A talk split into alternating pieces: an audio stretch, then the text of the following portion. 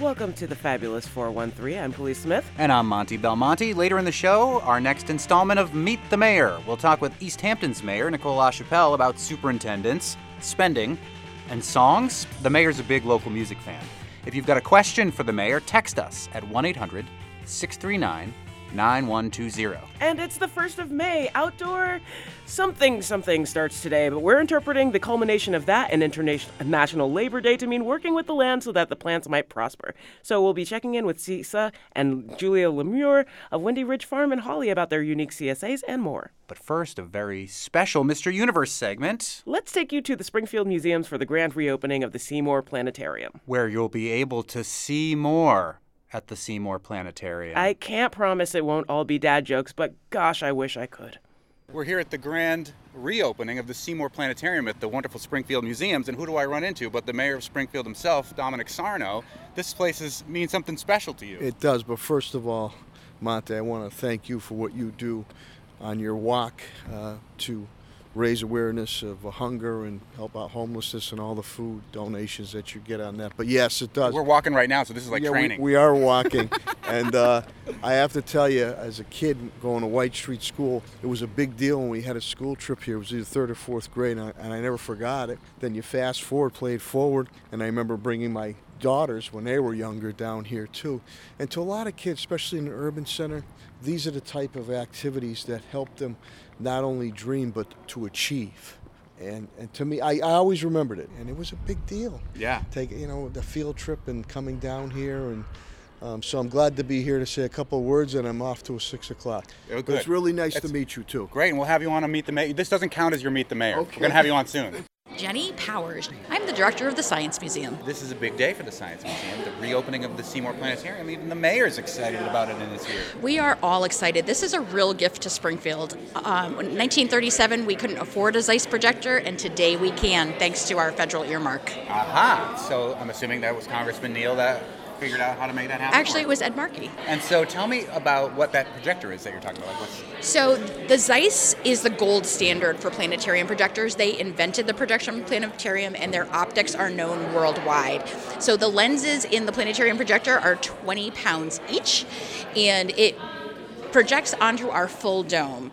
The Korkosz, which only project the stars, now we can project almost anything we know in the universe. And we can also show a lot of shows that involve a lot more representation than we could. Mm-hmm. And I'm, one thing that I'm really extremely proud of is we have our first Spanish language show. Oh my goodness, that's so great. Yeah, that's, that's really important too. I think it's really important for serving the city of Springfield. Yeah. Definitely. So when we go into the planetarium, what is it that we're going to see right?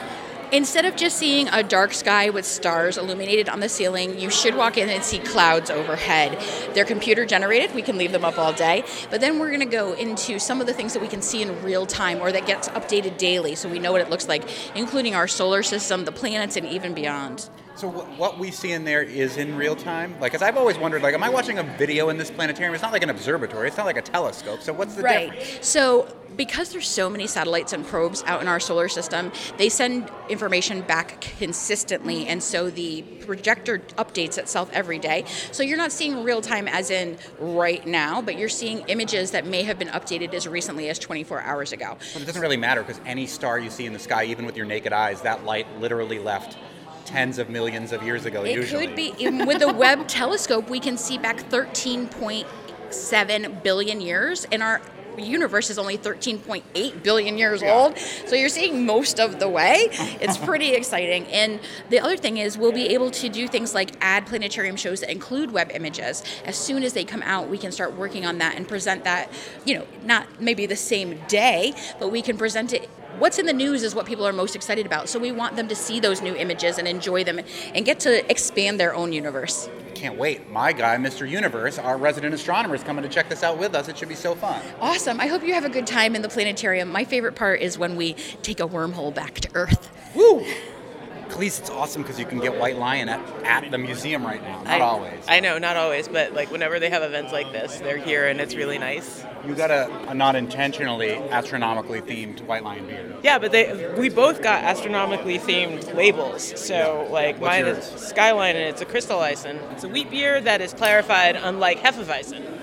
And mine is a star ball that has a very specific Springfield Museum label on it. Does yours have that too? No, Yeah, mine just one- has constellations, but you know what? I'm You not can get that one a lot, right? You can, I don't know if they're going to make this one of their standard rotation, but I think they should, considering how popular it's been. Apparently, And I'm drinking a star ball, which is a local pilsner, but has stuff from the planetarium on it. Pretty cool.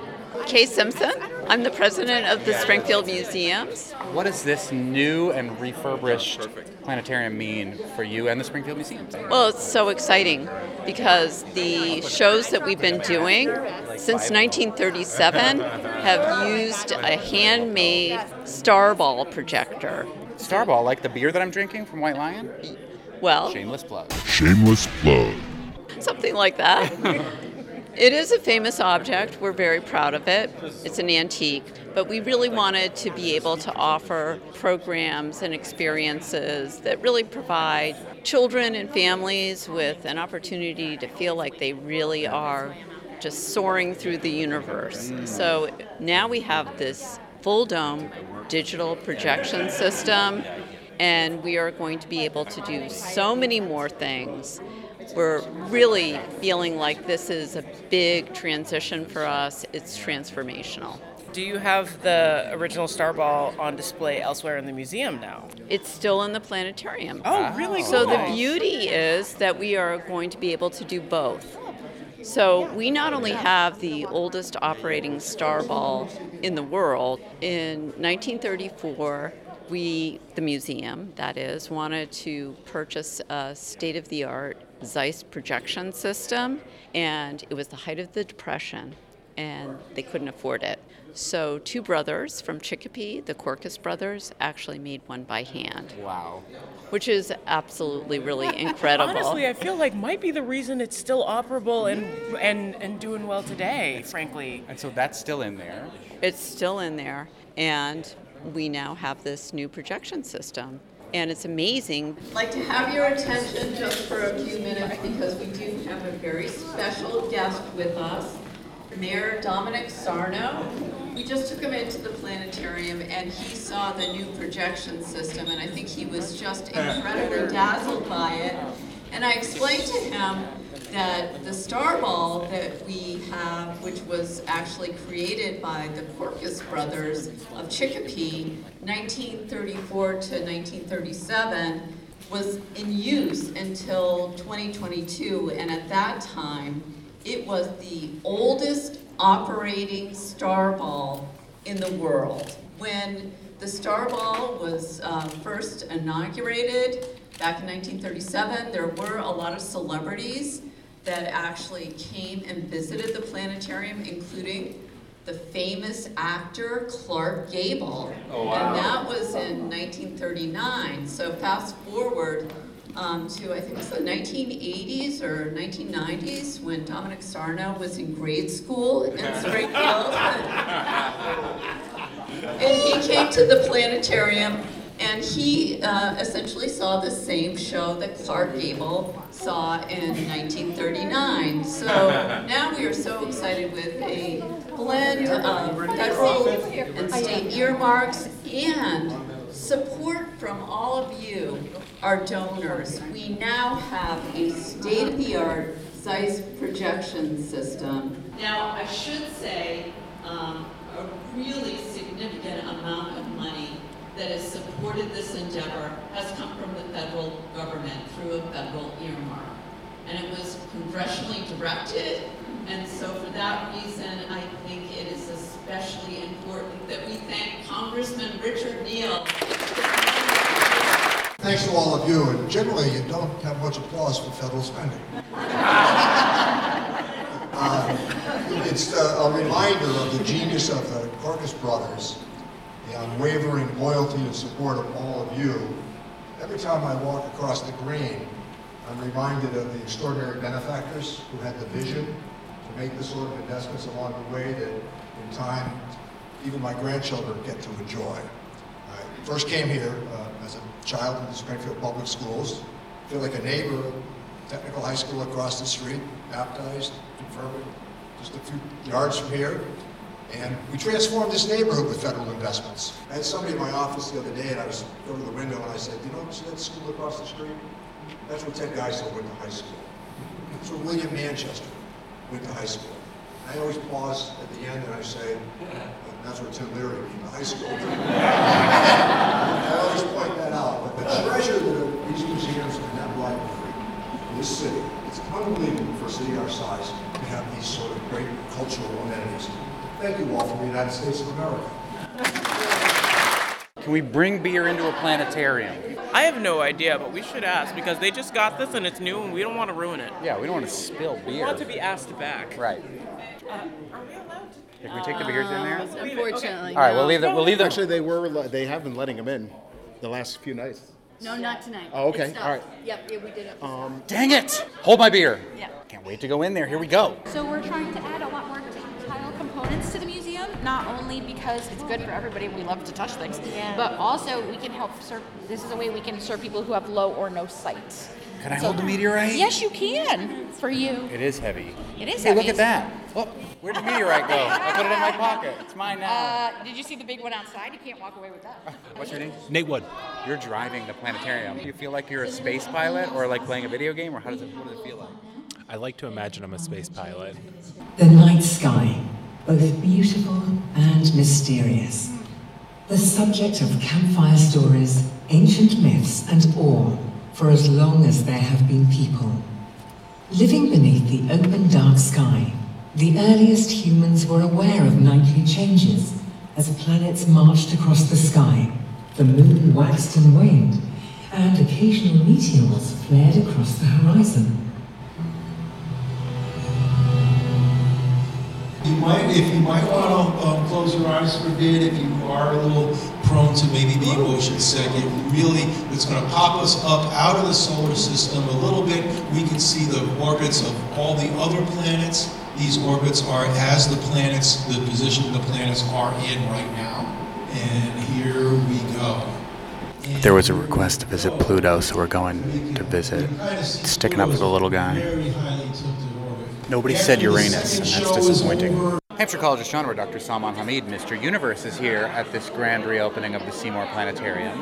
Why are planetariums? They're not telescopes. You're not looking right now at the skies. Why are planetariums important for popular science at museums like this? This is the way to see the stars because light pollution is now such a big issue that you actually don't get to see what is up in the night sky. And planetariums just provide you, first of all, a glimpse of the night sky, all the stars that are there.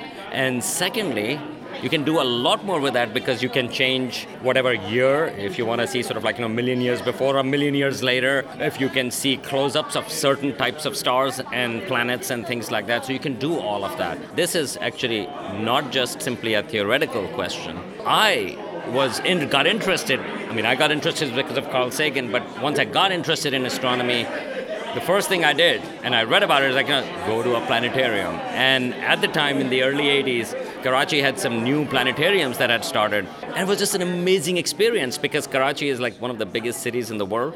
You don't see stars. So just being surrounded by it, it's just an amazing feeling, which, I mean, unfortunately, the only place now we can get that deep night sky is inside a planetarium. I wish there are other places. And yeah, you can go to New Mexico, you can go to other Go to an skies. island off the coast of Maine, which is the coolest place I've ever been. That is true. So th- those are places, but in the absence of that, a planetarium is amazing. Please, what was your take? It was really cool. Them integrating the things in real time is really, really fun. I think I'm more interested in seeing more of that, um, especially because I didn't get to see the planet that I wanted to see the surface of, but that's okay. Which was it? I kind of wanted to see Mercury, all burnt out. They let us pick what um, what to planet to look at, and they picked Pluto, Salman Hameed. Well, and at least it is a planet. I actually really respect this because down here you can see in every place Pluto is part of I had to explain to planet. someone nearby, like the the debate about Pluto. Yeah. Salman's on the I, on the side of it still being a planet. It's like is a hot dog a sandwich with John Hodgman. No, hot dogs are not sandwiches. The Pluto end. is not technically a planet, but it is in our hearts. Well, dwarf planet. So if you're going to say dwarf planet, terrestrial planets, giant planets, sure enough. But it's it's really cool actually because uh, there is also Josh Simpson's Earth stuff is here. I mean, I actually love the museum. I, I had not been here before. Oh, but you I think you get to I've look been around a missing. bit? Yeah, Oh it's my God, actually so really, fun. uh, really coolest thing I saw was that the sun shadow on the rings of Saturn. I never really thought about that before. Ah, It's- You don't usually usually see the big full frontal of Saturn and its rings, but then when you get it from the side, you're like, see, oh, there's a there's a nighttime on Saturn and it covers its rings too. That's pretty cool. Hey, Why shouldn't there be night times for everything? There's, there like, definitely they're should, but you don't think about it all the time. And you can't see all of the sun at the same time. Yeah, but you don't think about it whole all the time. You don't see it like that a lot. You got to see it in there, and that was cool. But while you guys were in there, I had a chance to look around, and there is this really cool exhibit about the International Space Station as well. Yep. And they had these demonstrations about like what happens to you if you go out in space without a spacesuit. and well, actually, but it was cool so because well, they had marshmallows uh, to show on that, like you know, so the Oh, yeah, so you- they no the first first you inflate, sort of like gloat, and then it takes out, but never explodes. And I thought, well, that's a good way to go. Thanks to Dr. Salman Hameed and everyone at the Springfield Museums for welcoming us to the grand reopening of the Seymour Planetarium. Later in the show, we'll be meeting with Nicole LaChapelle of Easthampton, the mayor. Got a question for the mayor? Text us at 1 800 639 9120. Up next, Julie Lemieux of Windy Ridge Farm in Hawley talks seedlings with us and tells us how a pandemic improvisation became more of a mainstay. You're This- listening to Oh, the sorry, I cut Fabulous you off. 413 on NEPM, Monte. I was just improvising. Ah.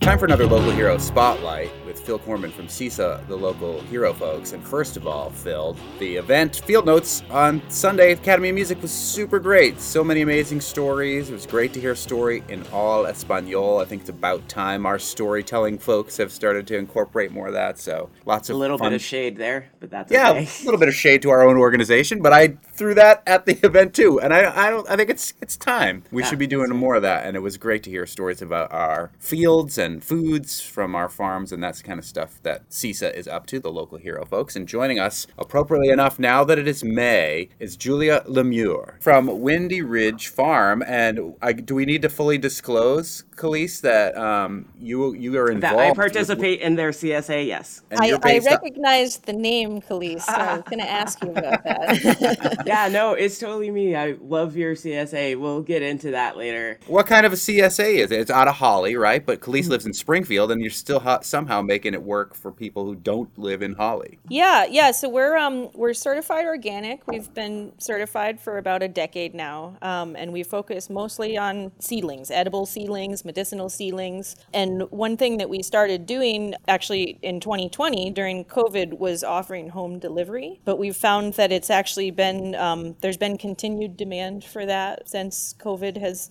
you know a lot of things have gone back to normal, so to speak. But people are still wanting their seedlings delivered to their house. Um, and Kaliis, you actually chose the seedling CSA is great because you you sign up early, so the farmer we're getting our, our funds um, when we're incurring a lot of the expenses. But you also save about thirty percent off the retail prices. Um, so it's it's a good way to get exactly what you want too. Um, when you pre-order, Kaliis signed up for our custom seedling CSA, so she gets to choose every single plant that she gets, and it's it's a good way to save money and know that you're going to get those shishito peppers or whatever whatever your favorite garden friend is. Um, you can know that you're going to get those exact plants. Do you remember what you got, Kaliis? I got a pile of things. I didn't get to do it all by my whim this time. I had to plan with my partner. So I think we're getting broccoli and a bunch of kale and basil and some other herbs too, because there's herbs and flowers and fruit as well, which is really, really cool. Um, even if I missed out on the shiso this year, but that's my own fault.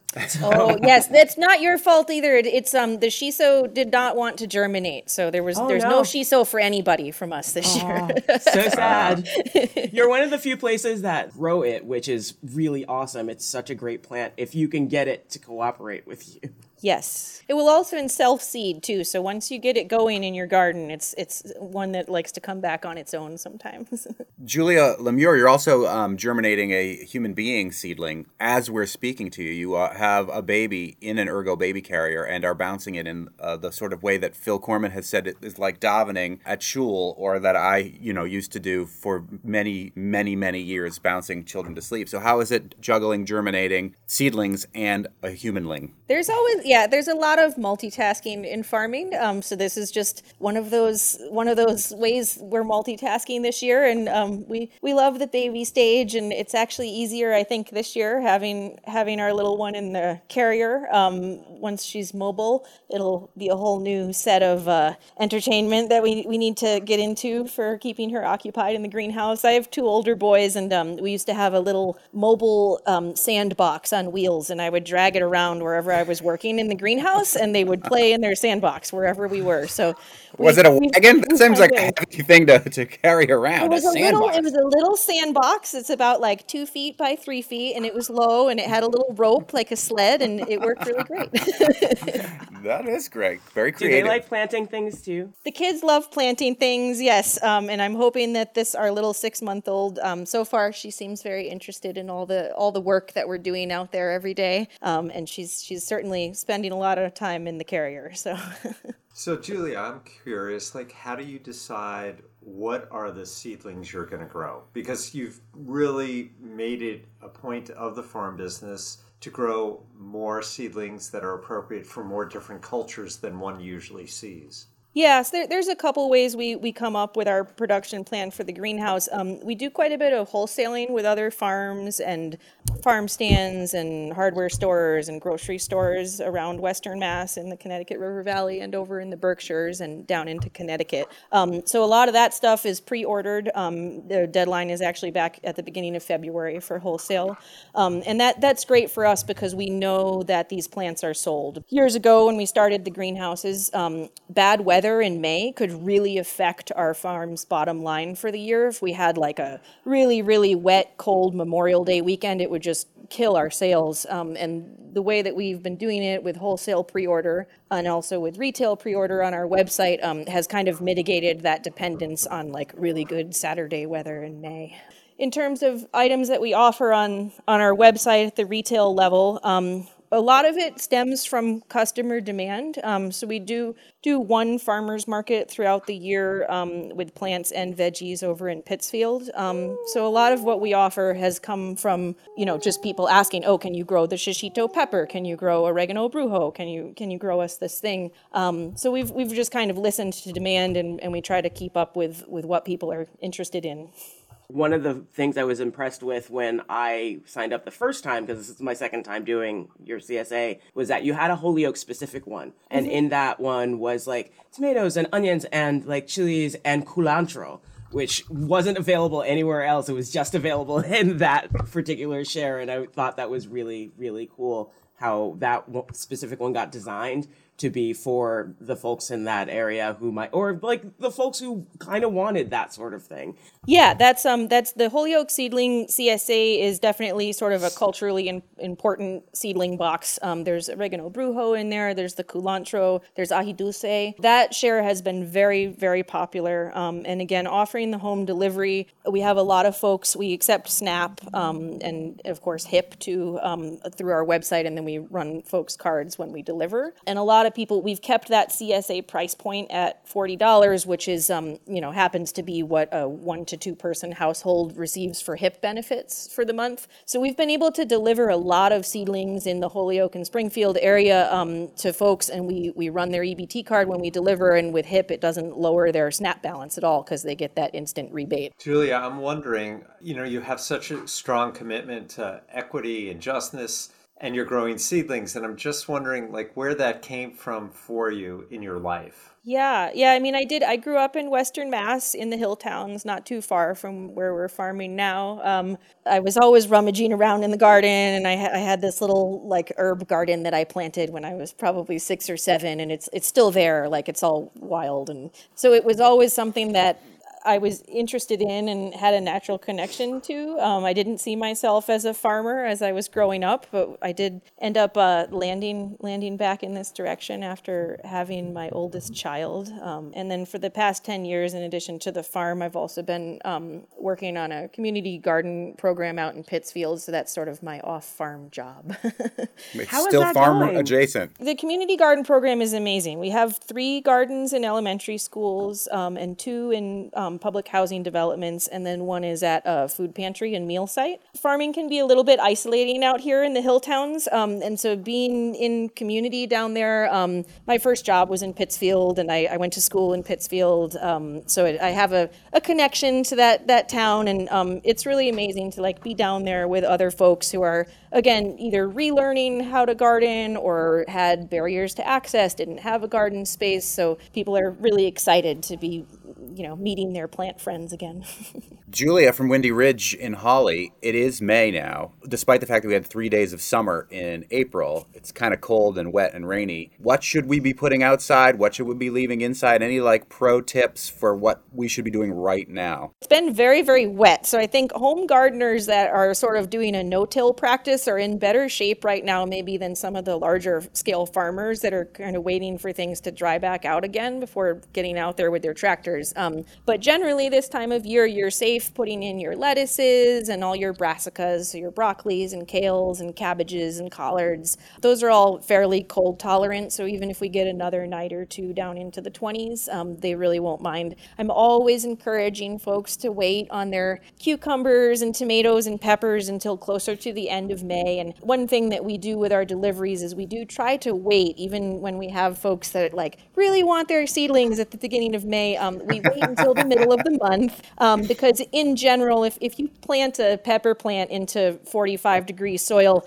it's not going to die, um, but it's also not going to grow at all. So you're not gaining much by jumping the gun um, they really want the temps to be in the 60s, even in the evening, which we hardly get here in New England, even in the summertime. Um, Right. Yeah, I'm in a, a Black women's gardening group, and one of the things in for the women who are in New England, they're always coming out with comments in June like, "Is it too late to put my stuff out?" And I'm like, "No, we live in New England. It's cold here. Like, you did the safe thing." Yeah, yeah. I have a lot of folks at the higher elevations that specifically wait until June now. They they don't want their delivery until June because they've they've learned the hard way. We can we can still get that Memorial Day frost every once in a while. Um, and with climate change, you know, we're definitely in a in a warming trend in general, but it's also very like the temperatures are oscillating faster. It seems like and being more extreme in either direction. So you know, we got three feet of snow here in the middle of March this year, and we've never gotten three feet of snow since I've lived here. Um, so it, it was a pretty major event for us, and that was on the the extra snow side, not on the warm side. So I know, Julia, like 14 months ago, you kind of had a greenhouse go down at maybe kind of the worst time that it could happen, and yet you sprung back. How, how was that possible? Yeah, that was a that was a stressful time, but now looking back on it, um, a couple of nice things came from it. Um, we did it was March eighth. There was a bad windstorm that came through, and actually that morning Ben Clark came on and spoke with you briefly, Monte, about it, and we we started a I remember that. yeah, we, we started a fundraiser the morning that it happened, and at first I was very um, wary of doing that because it's it's our busiest time of year, and all of a sudden I was down about uh, thirty percent of my growing space had you know been destroyed overnight. So we started the fundraiser, um, and then it was actually funded within two weeks by folks all over. Some we knew, some are customers, but some were just people um, in the community, and so we were able to rebuild within three weeks um, and had it back up and running in time for the the busy plant rush here. And um, it was nice to know. Again, sometimes when you're farming out here rurally, you can feel really isolated and you feel like you're kind of like doing things on your own. Um, so having our community come behind us like that and really hold us up during that time was felt pretty good, even though it was a really stressful few weeks. Um, it was nice to know that people had our back. It's like communities were involved in sustaining agriculture. Yeah, well, we keep calling it. It's our community-funded greenhouse now. There you go. I kind Do- of do you- think about it every time I walk in. So yeah, I can imagine you selling the little ice cream popsicle stick where if people give money, they get to be on that stick. yeah. Julia Lemieux from Windy Ridge Farm in Hawley with her seedlings and her seedling person in her ergo baby carrier right now. And CSA is still available for those uh, seedlings. Yes, Julia? yeah, we have a few. We wrap up the the seedling CSAs are they we offer a certain number every year, and so when they sell out, they sell out. But even with the CSA, if it sells out, people can still order their seedlings online, or maybe they go to River Valley Co-op. Yeah, yeah, we um like I mentioned, we do have wholesale partners in the Connecticut River Valley as well as the Berkshires. Um, we have seedlings at River Valley Co-op and at um, the Old Creamery out in Cummington. They're actually our oldest wholesale Nice. customer out there in the, the hills. And um, Ashfield Hardware Store is another um, hard to find but really amazing place that carries Love our it. seedlings. Um, yeah, and then we're also at um, the Pittsfield Farmers Market um, May through October. We're there every week, so folks can find seedlings if they're over in the Berkshires. Are you primarily growing your seedlings through like seed savings, like when you growing the plants yourselves and letting it go to seed to preserve the seeds, or do you participate in, in seed saving that way? And do you offer those seeds for sale? Yeah, so that's it's funny you mentioned that, Kaliis, because we just this year I've always had in my mind I find it very strange that people sell seeds um, because to me it's like something that you share and and don't sell. But obviously, like I have to buy a lot of seeds every year for our farm's production, and, and some things like hybrids we have to purchase the seed um, because that's that's modified and and you can't save the seed because it won't be the the plant that you saved it from. It won't have the same characteristics. Um, but we do do quite a bit of seed saving with some of our open pollinated varieties and our heirloom varieties. Um, and this year, mainly again because of customer requests at the farmers market, we're offering just a couple of um, seeds on our website is Scotch bonnet peppers and um, aji limo or, or the lemon drop pepper. Oh, um, yeah. They're they're both like really amazing pepper varieties, and hot peppers are one of my favorite things to grow. So we decided to just start there with the seeds. Um, but we do a lot of seed saving and seed sharing, sort of um, separate from the economic business of the farm, and it's probably my favorite thing that I do, uh, even though it has no monetary value attached to it. Uh, there's something more important and more special about just sharing the seeds. That's Julie Lemieux from Windy Ridge Farm in Hawley. Seeds still available, and now is the time to start thinking about certain seeds going in the ground. And Phil Korman from CISA, the local hero folks, you can find out about all of our local hero farmers and CSAs and farmers markets that are starting to pop up. Visit them at buylocalfood.org. Thank you both so much. Thank you. Thank you. Have a good day. It's just about time to meet the mayor with East Hampton's Nicole LaChapelle. If you've got a question for her, text us at 1 800 639 9120. You're listening to the Fabulous 413 on NEPM.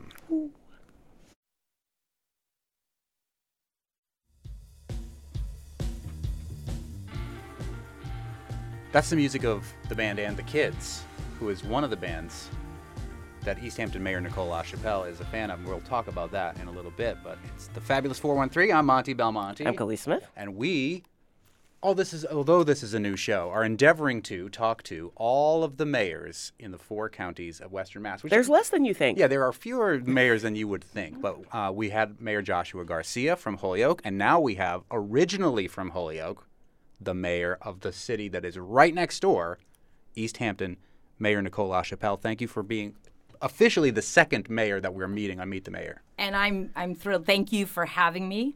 Um, I've missed our talks on uh, the third Monday uh, with uh, on that other. You can say on our, our former home of WHMP with go. Bill Newman and Buzz Uh-huh. Eisenberg. Yes. They have Mayor's Monday. Yes. And I was going to steal their alliteration, but not the same name. So it's Meet the Mayor. Nice. I like it. I Yeah. like it. But M's. M's. Mm. Sticking Em- with M's. still M's. Um, and honored to be second after my hometown mayor, Josh Garcia. Um, just love what he's doing with the hometown and very happy uh, to be working with him mayor to mayor. It's just, it's been a lot of fun. And despite the fact that Mayor Dominic Sarno made a guest appearance on the show today, that does not count as Meet the Mayor. No. We did not meet him That- in this format where we can just. Conversation with his scheduler. Mayor's out of that. yeah, right. This So- mayor's out of it. First, tell us about you grew up in Holyoke, and then what um, brought you to Easthampton, and then brought you to the highest office in Easthampton. Um, I grew up in Ward 4 in Holyoke. Um, my let's see, my great great grandparents came from uh, Canada and the railroad to work in the mills, and then everyone ex- let's see, my mom, my dad, my grandparents all worked in AMPAD. Uh, and then What's AMPAD? AMPAD is the uh, makes notebooks, the Paper City, Oh, if you remember. right. Yes. So and uh, next to a place called Electron or whatnot that makes the best puzzles in the world. Oh. Yes, it's uh, definitely Still? worth think- Uh, yeah, I think they're still there. We got to do a segment on that. Yeah, yeah, I, I think they're still there. Um, and you know, went to the same schools that my grandmother and mother and father went to. Um, and then the big, you know, fast forward, I went all of five miles up the road to Smith College for my undergrad, and uh, came back from California then in '93 with a a baby and was looking for a place to live. And in Easthampton, at the end of Underwood Drive, I found two houses on one plot of land for ninety-two thousand dollars. Yeah, at rate. I mean, talk about the universe opening up and raining property on me. I was very pleased. And so the idea was to live there for a couple of years. My brother lived in the smaller house, and then we would go back to Holyoke or you know do whatever. And we liked it. I mean, we lived on a say, uh, side of the mountain. Downtown was perking up. Uh, there was just a really groovy thing happening. Uh, not that was the beginning of the mills being fixed up. Uh, and then to end up being mayor, I just got really I just got really upset with national politics. I'd done a lot of volunteering, a lot of fundraising, and uh, there's this great book by uh, Mike Royko, the sports writer, uh, Boss, and talks about Daley and the ward operation and getting things done immediately with some interesting tactics, to say the least. Mayor Daley, not Yeah. like D A I L Y or. Yeah, mayor. Yeah, right. Um, mayor Deli. sorry. no, not me. Um, and just realized like the city state is one of the strongest things that we've ever created. Um, not because it's perfect, but it's moldable and it's responsive to the people on Main Street. And I was like, we need to start over. We need to start on Main Street. Uh, and I was like, mayor of Easthampton, 16,000 people. Um, the air seemed ripe um, to do a lot of creative, fun things and open up government. So I ran. We're talking with Mayor Nicole LaChapelle of Easthampton, and hopefully we'll talk a little bit about the development and how cool Easthampton has become, for lack of a better word, and how you probably can't buy a plot of land with two houses for $90,000 there now, and that is a blessing and a curse of sorts. But Easthampton, of course, has been in the news with the search for the superintendent of schools there and the Ongoing. school committee. So the b- very brief summation of what's gone on, if you haven't followed this quickly, I mean uh, closely, is Vito Perrone was offered position as superintendent on March 23rd and accepted pending negotiations. There was an executive session meeting on March 30th to discuss those negotiations, and this is where the so-called ladies controversy begins. That meeting is now subject of an open meeting law complaint, and now there have been two school committee members who have resigned in the wake of this controversy. It became a national story that Vito Perrone was allegedly asked to no longer accept this was was pushed out from accepting the role as superintendent because he used the word ladies to address members of the school committee. First, He says that that's why. he says that that is why. What's your take on this whole on the ladies controversy? Is it is this actually what happened that caused the school committee to rescind their offer, or is there more to this story that you can tell us? Um, I can certainly add context to that. Um, I would like to just back up a, um, a moment, which I find I am amazed that it's completely lost in in the news and and whatnot. Um, ladies and being called a lady, if termed a microaggression, which I know is a strong word, um, it should be taken as that fact and how they feel and how they'd like to be um, how they'd like to be referred to. And I think it's fair uh, to say that Chair um, Kwasinski and as well as Ms. Colby uh, had, you know, the chair called out that's not the way she would like to be referred to. Um, and that's for her to decide. That's no different than, um, you know, a level of harassment in the workplace. Do I think on the scale of microaggressions, is it a massive one? No, there are much. there are many more that folks that you know don't look at all at me that aren't you know white and they're. It's not on that level, but it's also though important. So like, is your take that she really did view this as a microaggression? Because I had heard rumblings, and you know, you rumor mill, and you talk to pe- parents in Easthampton that some of them were saying that this was Vito Perrone's uh, way of commandeering the narrative about himself to say that there were other problems surrounding Vito Perrone that the school committee had, but that he Yes. ran out with the narrative that he was asked. It was rescinded because of the lady's comment. That then becomes a national news story. It seems like fodder for certain people in a certain political bent. But your take was that she actually did view this as a microaggression, and and is that the driving reason why the, he was asked Um, to, to he she clarified in a public statement that Mhm. she took it as an insult and a microaggression, and I feel that is for her to define and to be respected. Uh, Dr. Perrone uh, did then go public with his concerns and decided that it was that comment. Um, it was much more deep as well as the context and how he addressed the whole school committee in that executive session. But then uh, to go public with his own narrative um, is utterly confounding to me. Um, utterly confounding. Now, some school committee members have resigned. Uh, Lori Garcia is the most recent Mhm. to over the weekend, and she wanted to renegotiate with Vito Perrone. And you, amongst others, have voted against opening renegotiations with Vito Perrone. Why? Superintendent, as a school committee member, we have mandates, and one of those mandates are to put forward processes to do important things. One of the most important things is to hire a superintendent. We had a process we put forward and we delivered on our mandate. That mandate in no way um, can be changed by a campaign by a school committee member or an applicant to all of a sudden reopen negotiations when there's been a public vote that negotiations are closed. Um, it happens all the time. You enter into negotiation, an agreement cannot um, be met, and negotiations end. It's not for one side to say, "Well, I don't want them to end," and I'm going to, you know, reach out with a, a, an open arm and and feel that, you know, the candidate can be a part of healing. Well, they're entitled to their opinion, but the process was followed the law. It, we delivered um, a process that was open, that was fair. The result, whatever that is, of a process, that's not guaranteed, nor is it something that the school committee can guarantee.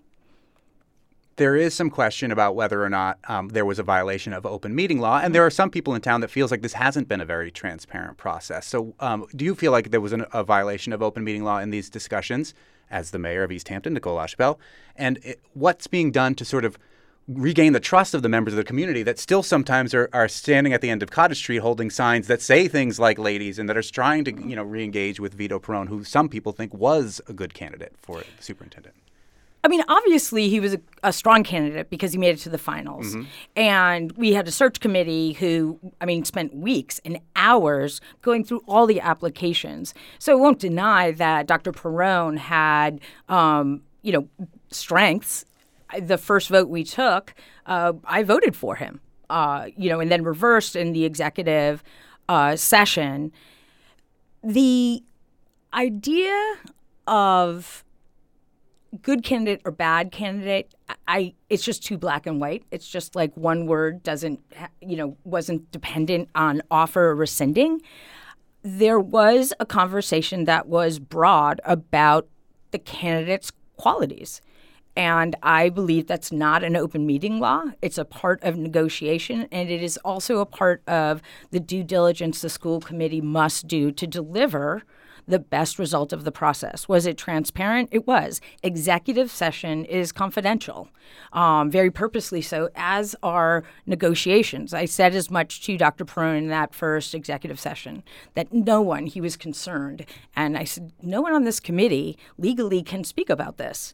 The statement will be that we entered negotiations and could not come to agreement.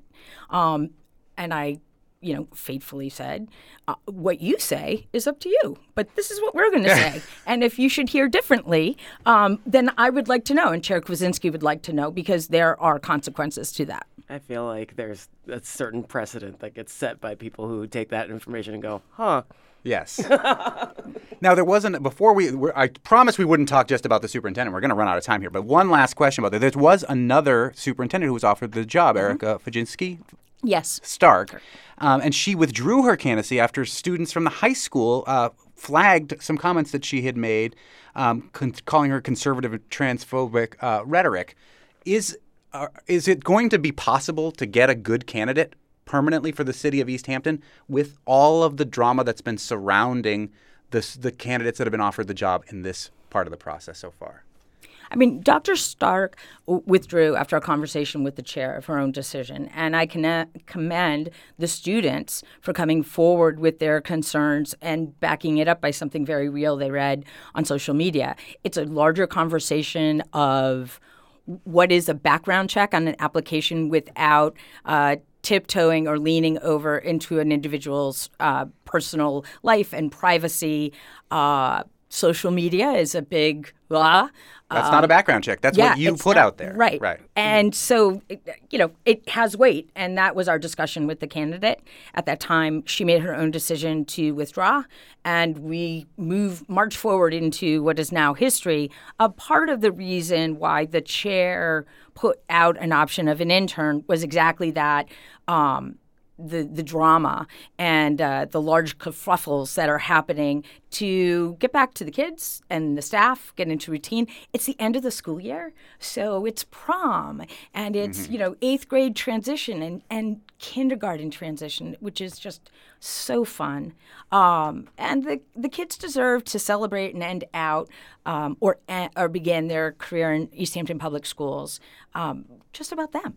It's about them. So the intern gives us all space, and I know school committee members are already looking into trust building activities while we have an intern to build that trust. That's it for the superintendent part of the conversation. Mm-hmm. More rapid fire questions about other Easthampton goings on sure. coming up in just a little bit with the mayor of Easthampton, Nicole LaChapelle, on Meet the Mayor, the Fabulous 413 on NEPM. Hangman